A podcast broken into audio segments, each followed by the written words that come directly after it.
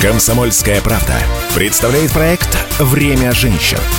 Программа об успешных, сильных и независимых – Здравствуйте, друзья! С вами Анжелика Сулхаева. Это «Время женщин» на радио «Комсомольская правда». Наша сегодняшняя гостья уверена, современная женщина должна участвовать во всех общественных инициативах и процессах и может реализовать себя в любой сфере. Она и сама такой яркий пример. За 14 лет профессиональной деятельности прошла путь от советника отдела правительственной информации Департамента пресс-службы информации правительства России до сенатора.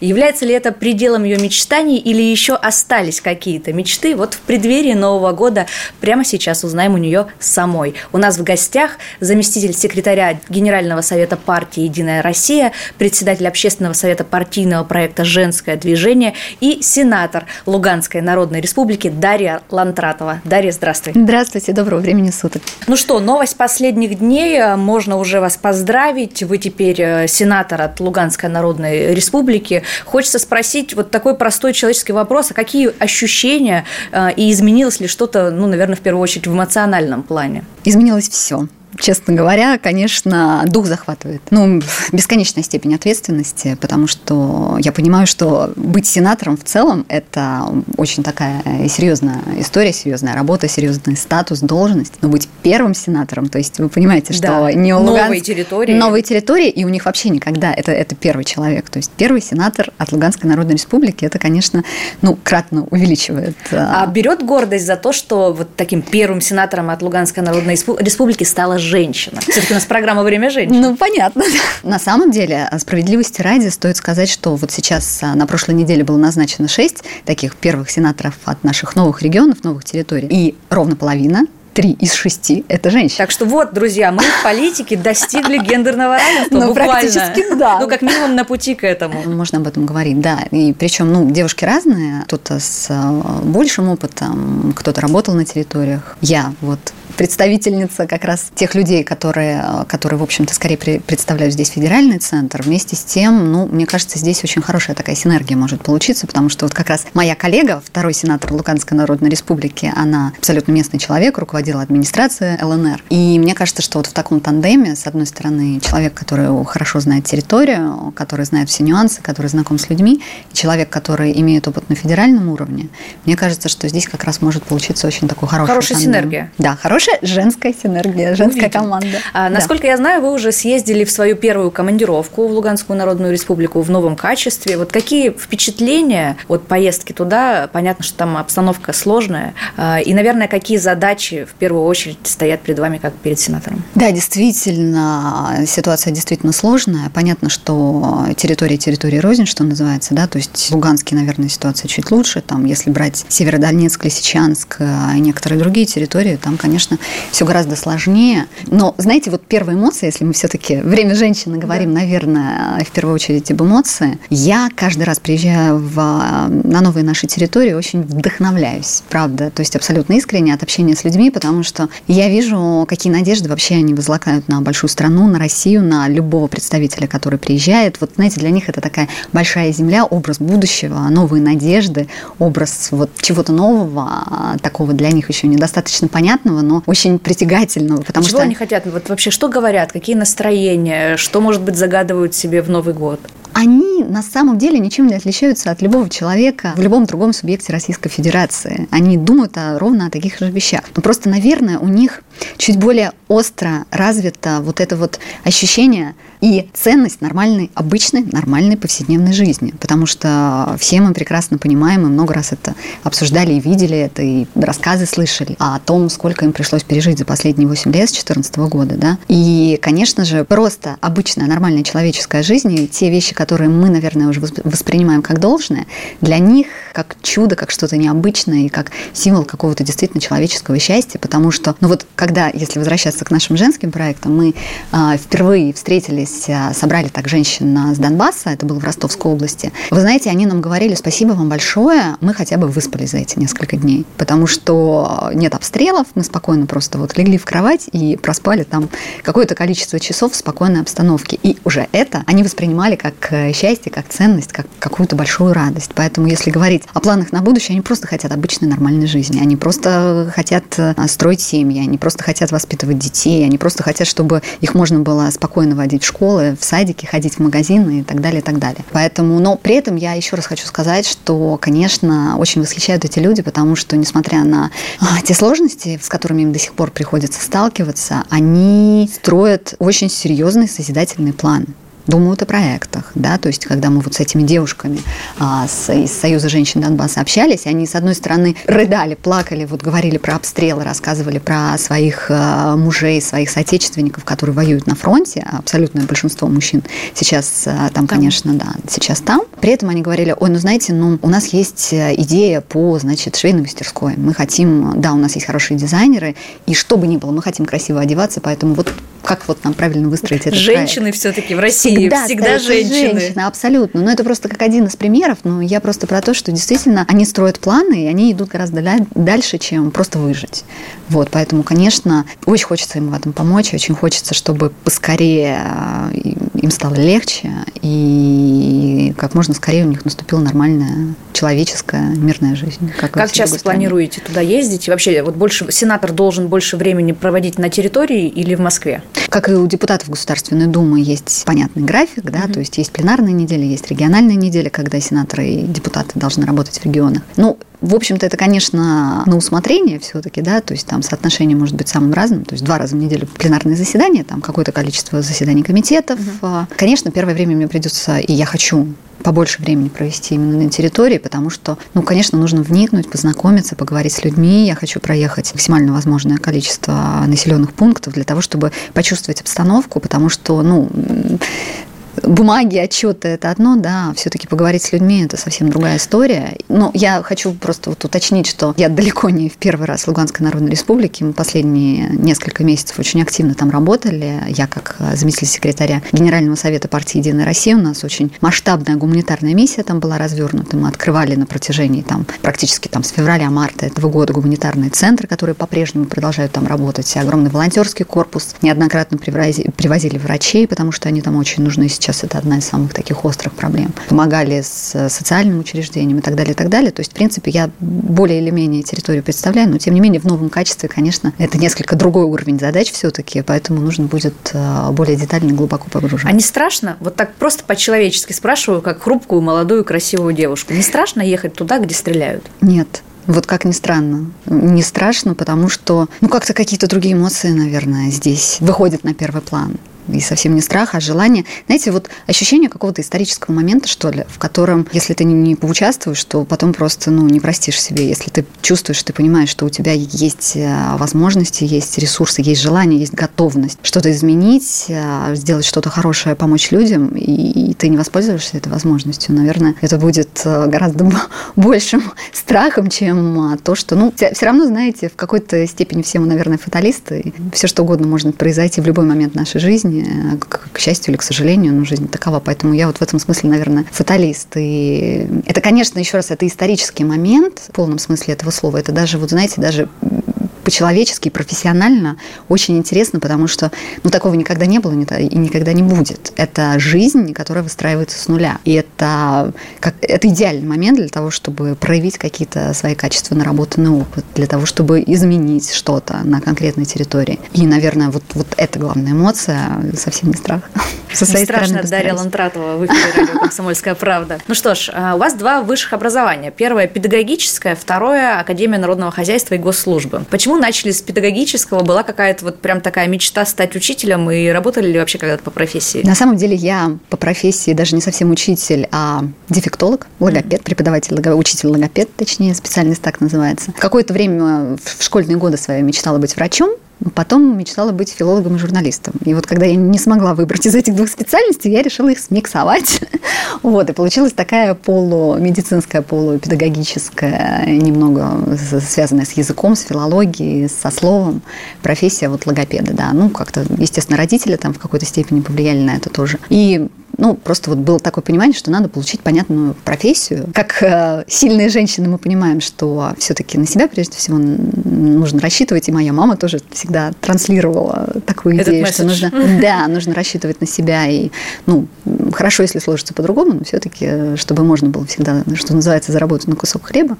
А вот в те годы как-то, ну, особенно мое детство прошло в 90-е, тяжелое очень, да, поэтому вот, конечно, это было важно, получить такую профессию, которую ты всегда сможешь э, Э, заработать на жизнь. Вот. И, ну, на самом деле, я нисколько об этом не жалею, потому что действительно интересная профессия, очень такая ориентированная на людей, на помощь. Я многому там научилась, и на самом деле больше все-таки в результате склонялась именно к медицинской составляющей. Я даже не столько ставила, как принято, э, ну, как-то всегда есть стереотип, что логопед ставит звуки детям. Да, конечно, да. на практике мне это тоже делали, но я больше работала именно с неврологическими заболеваниями, работала в больнице, mm. в, в центре патологии патологии речи и нейрореабилитации, с черепно-мозговыми травмами, с а, людьми, которые перенесли инсульт, некоторые моменты с заиканием и так далее. То есть вот ну, все, что связано с нарушениями нервной системы и восстановлением речи после этого. То есть... Всегда было вот это вот э, желание помогать людям? Вот просто получается, что изначальная деятельность тоже с этим связана, и сейчас все пришло к тому, что вот помогать людям. Помогать ну, людям. Вот это такая это миссия как, жизненная. Ну вот как-то эта душа к этому лежит, да, мне все, все, больше всего удовольствия и как-то самоотдачи задачи а, именно, когда ты, когда ты видишь, что есть какой-то результат. Какой еще результат можно, какого результата можно желать, как не изменение к лучшему жизни конкретного человека, чего бы это ни касалось, здоровья, там, качества жизни и так далее. так далее. Хорошо. Продолжение через несколько минут. Время женщин на радио «Комсомольская правда». Если тебя спросят, что слушаешь, ответь уверенно – Радио «Комсомольская правда».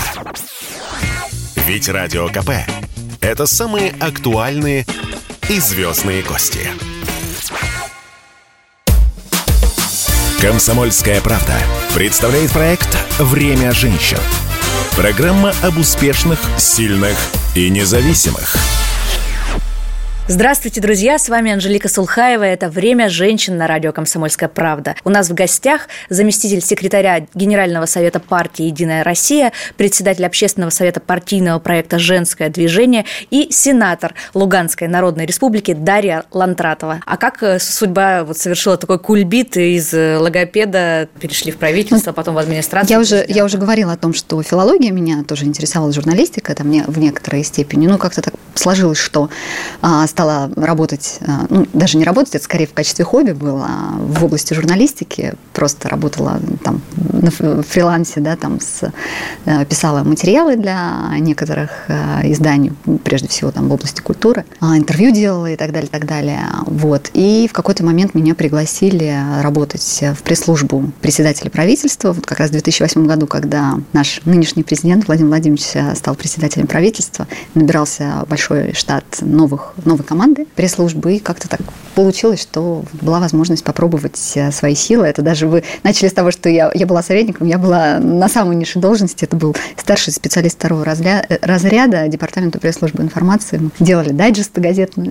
И вот так по кирпичикам, по кирпичикам и так далее. Да, да, сенатора Как-то вот так получилось, да, потом стал работать в, уже в администрации президента с 2012 года, в управлении по общественным связям и коммуникациям, в принципе, ну, схожие по функционалу пресс-службы, работа с информацией, работа со словом. Очень много занималась выборными кампаниями и в регионах, и на федеральном уровне. И после этого как-то Логичным логично перешло в партию «Единая Россия». Конечно, партия мне дала именно такое заземление в хорошем смысле этого слова, потому что очень много поездила по регионам, очень много самой приходилось буквально в ручном режиме делать. Когда ты занимаешься вот буквально на кончиках пальцев, начинаешь чувствовать, э, чем живет страна. Чем живет страна, да. Слушайте, так интересно, мне кажется, за последнее время просто очень динамично развивается карьера у вас. Э, прошлое назначение в партию тоже случилось под Новый год? Тоже в декабре, декабре. в начале, вот да, буквально, в один, буквально в один и тот же день случилось. А, и сейчас, год спустя, новый такой цикл, новый поворот, и уже вот сенаторы Луганской Народной Республики не думали, что это какая-то вот такая вот цикличность в жизни? Или загадывали, может, желания какие-то, опять перемен захотелось?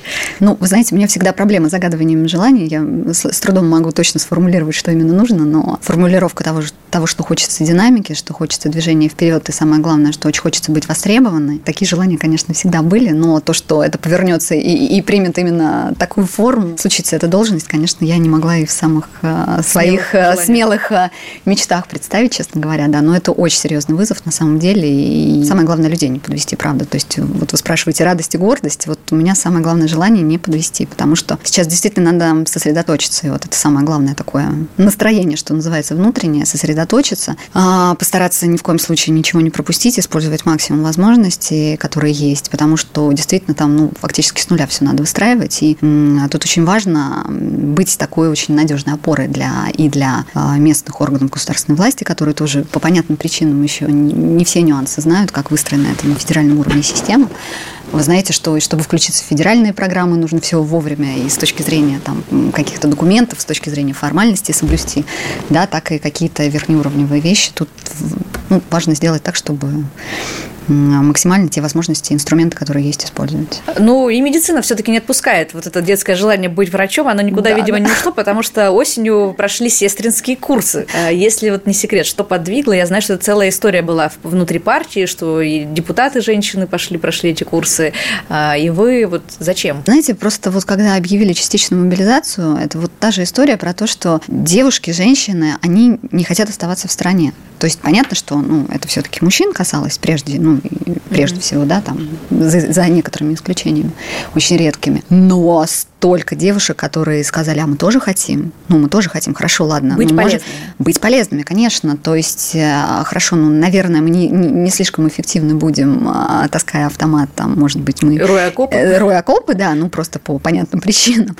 Но что нам сделать, как? Вот хотите, поедем на передовую готовить будем, хотите вот э, там какие-то бытовые условия организовывать. И, кстати, многие поехали, действительно, поехали со своими мужчинами. Но, конечно, такое, как- как-то вот на волне этих этих э, девичьих желаний пришла вот эта вот идея быть полезными с точки зрения именно медицины, сестринской первой помощи и так далее. Ну, мы же все э, знаем историю, да, и Первая мировая война, и традиция сестер милосердия, она, в общем-то, не просто так появилась. Потому что когда девушки, которые ну, даже по профессии не являются ни врачами, ни медсестрами, из хороших семей, да, там, все мы это знаем помним, приходят к ребятам, к раненым. И это, конечно, для них становится невероятной поддержкой и стимулом для того, чтобы восстанавливаться, вставать на ноги. Для, для некоторых начинать просто жизнь сначала. И мы это действительно видели. Собственно, эта идея появилась ровно из этого порыва. И сначала просто мы сами пошли на курсы. Вот я вместе с несколькими девушками-депутатами Государственной Думы. И идея, на самом деле, принадлежала Екатерине Стенякиной, депутату Государственной Думы от Ростовской области, приграничная территория. Она, конечно, наверное, лучше всех и раньше всех чувствовала и понимала, что что именно нужно. Вот, и она пришла, слушайте, девчонки, вот есть такая идея, мы записались, а, и как только об этом такой слух, Слава. да, все об этом узнали, мы получили такое огромное количество вопросов, а где, а как пройти, что мы решили, что мы как партия, ну, нам не составит труда, собственно, организовать это для всех, для всей страны. У нас есть партийный проект «Здоровое будущее», а партия, собственно, одна из таких сильных сторон, это то, что у нас а, такая серьезная основа и, ну, что называется, сетка в регионе, регионах выстроена, поэтому любой сигнал, идея, которая появляется, она транслируется, подхватывается во всех регионах, во всей стране. Хочется поговорить о самом женском э, вашем проекте, женском движении внутри партии, которое создано. Э, судя по новостям проекта, мы поизучали перед тем, как э, встречаться, вы поддерживаете активно семьи мобилизованных, проводите для детей елки, отправляете военным подарки, то есть много такой социальной деятельности. Но ведь суть, наверное, у движения какая-то более глубокая. Для чего оно вообще было создано внутри партии, зачем там женское движение? Его же раньше никогда не было. Раньше никогда не было, действительно. И нам показалось, что эту несправедливость надо устранить. потому что мы все-таки как партия, а, мы это видим, мы все-таки должны прежде всего обеспечивать связь с людьми, да, и находить такую повестку, которая была бы близка всем. А у нас э, всегда традиционно, ну и на государственном уровне, и на уровне партии поддерживается такая социальная повестка, которая касается многодетных, которая касается семей. Понятно, да, это действительно никуда, ну, безусловно, одно из ключевых направлений. Тем не менее, я на своем примере, именно на примере своих сверстниц, подруг, э, коллег, понимаю, что есть девушки, для которых она еще просто не совсем актуальна. Да. Еще или по каким-то, ну, в общем, понятно, по некоторым причинам. А мы, как партия, должны а, находить темы, близкие Любому всем. человеку, да, всем. То есть, чего бы это ни касалось. И я просто, как, собственно, избиратель, понимаю, что мне бы хотелось все-таки, а, чтобы партия со мной поговорила о каких-то вещах, которые для меня актуальны вот сегодня, да. Такие, как саморазвитие, такие, как карьера, такие, как а, социальная активность, предпринимательская активность и так далее, и так далее. То есть, вот мы а, хотели стать такой точкой опоры для именно активных женщин, для которых существуют какие-то темы помимо семьи, детей, материнства и детства, да, то есть, ну, безусловно, мы ни в коем случае не исключаем эту повестку, она, конечно, безусловно, идет в сочетании, ни в коем случае там некоторые пытались а, приписывать нам феминистические настроения, безусловно, конечно, нет. Мы здесь точка опоры, но только при том понимании семейных ценностей, абсолютного признания их и, конечно, поддержкой партнером мы хотим стать своим мужчиной нашим мужчинам в широком смысле этого слова. На странице этого проекта есть такая фраза, я процитирую. «Сегодня женщины в полной мере могут применять свои природные качества, открытость, чуткость, гибкость, интуицию, умение сопереживать и договариваться в новых дипломатических подходах при решении важных государственных задач». Вот вам самой э, часто приходится эти качества проявлять? Может, есть какие-то прям такие примеры, когда вот была какая-то острая ситуация, где э, было необходимо проявлять такие базовые женские качества, гибкость, интуицию? Мы понимаем, что особенно сейчас а, вот эти вот женские качества какой-то чуткости, гибкости, возможно, где-то адаптивных качеств, которые, безусловно, у женщин развиты очень хорошо, их необходимо проявлять, потому что, ну, мы же все понимаем, что ситуация сейчас весьма-весьма непростая, и, конечно же, мы стараемся реагировать на ту повестку, которая есть сегодня в стране, и, конечно, а, что касается, вот, ну, вы сами привели пример по помощи семьям мобилизованных, мы, конечно, очень много работаем с этой темой, мы встречаемся, общаемся с представительницами таких семей, с матерями, мужьями, с женами, сестрами. И понятно, что вот здесь так, такие очень тонкие настройки, человеческое понимание, такая вот чуткость и душевность, она, безусловно, очень важна. Более того, если говорить, ну вот именно как о партийной составляющей депутатском корпусе, понятно, что у нас а, сейчас на первый план выходит активность именно женщин-депутатов. Не только Государственной Думы, но и депутатов в регионах, депутатов а, ЗАГСов, а, муниципальных депутатов и так далее. Потому что именно на них сейчас очень большая ответственность вот пойти к людям, почувствовать, понять и так настроить государственную власть и э, органы э, на местах для того, чтобы максимально стать им опорой, максимально помогать, максимально отвечать на те запросы, которые сегодня есть. Помимо тех существующих механизмов, которые всегда работали, сегодня э, ситуация требует очень быстрого реагирования, и такого реагирования очень чутко. Поэтому мы и понимаем, что сейчас женский депутатский корпус, он сегодня действительно на нем очень серьезная ответственность, и мы ровно так и выстраиваем, чтобы прежде всего женщины-депутаты работали в том числе и семьями, и для того, чтобы помочь людям адаптироваться к меняющимся условиям, в том числе с точки зрения экономики, потому что сложностей сейчас действительно очень много, и социальной сферы и так далее, и старались вот по мере своих возможностей строить так эту помощь. И более того, мы а, начинали с того, что мы открыли центры помощи именно на региональном уровне. Сейчас мы приняли решение, ну, это уже несколько месяцев, собственно, процесс идет, сделать так, чтобы эта помощь приходила к людям. Мы закрепляем наших активистов и депутатов а, за каждой семьей, за всеми, кому нужна помощь, и организовываем такие центры на уровне каждого муниципалитета для того, чтобы человеку, там, особенно это для больших регионов актуально, не приходилось ехать там, в региональный центр, а можно было вот буквально в соседнюю дверь зайти, иногда просто попить чай, иногда просто почувствовать, что вот у тебя есть это плечо, а, есть кому задать вопрос, есть кто тебе всегда протянет руку помощи, посоветует, подскажет а, и окажет всяческую поддержку. А это было «Время женщин» на радио «Комсомольская правда». Слушайте нас уже в 2023 году. Счастливым и замечательным. До новых встреч. «Время женщин» на радио «Комсомольская правда».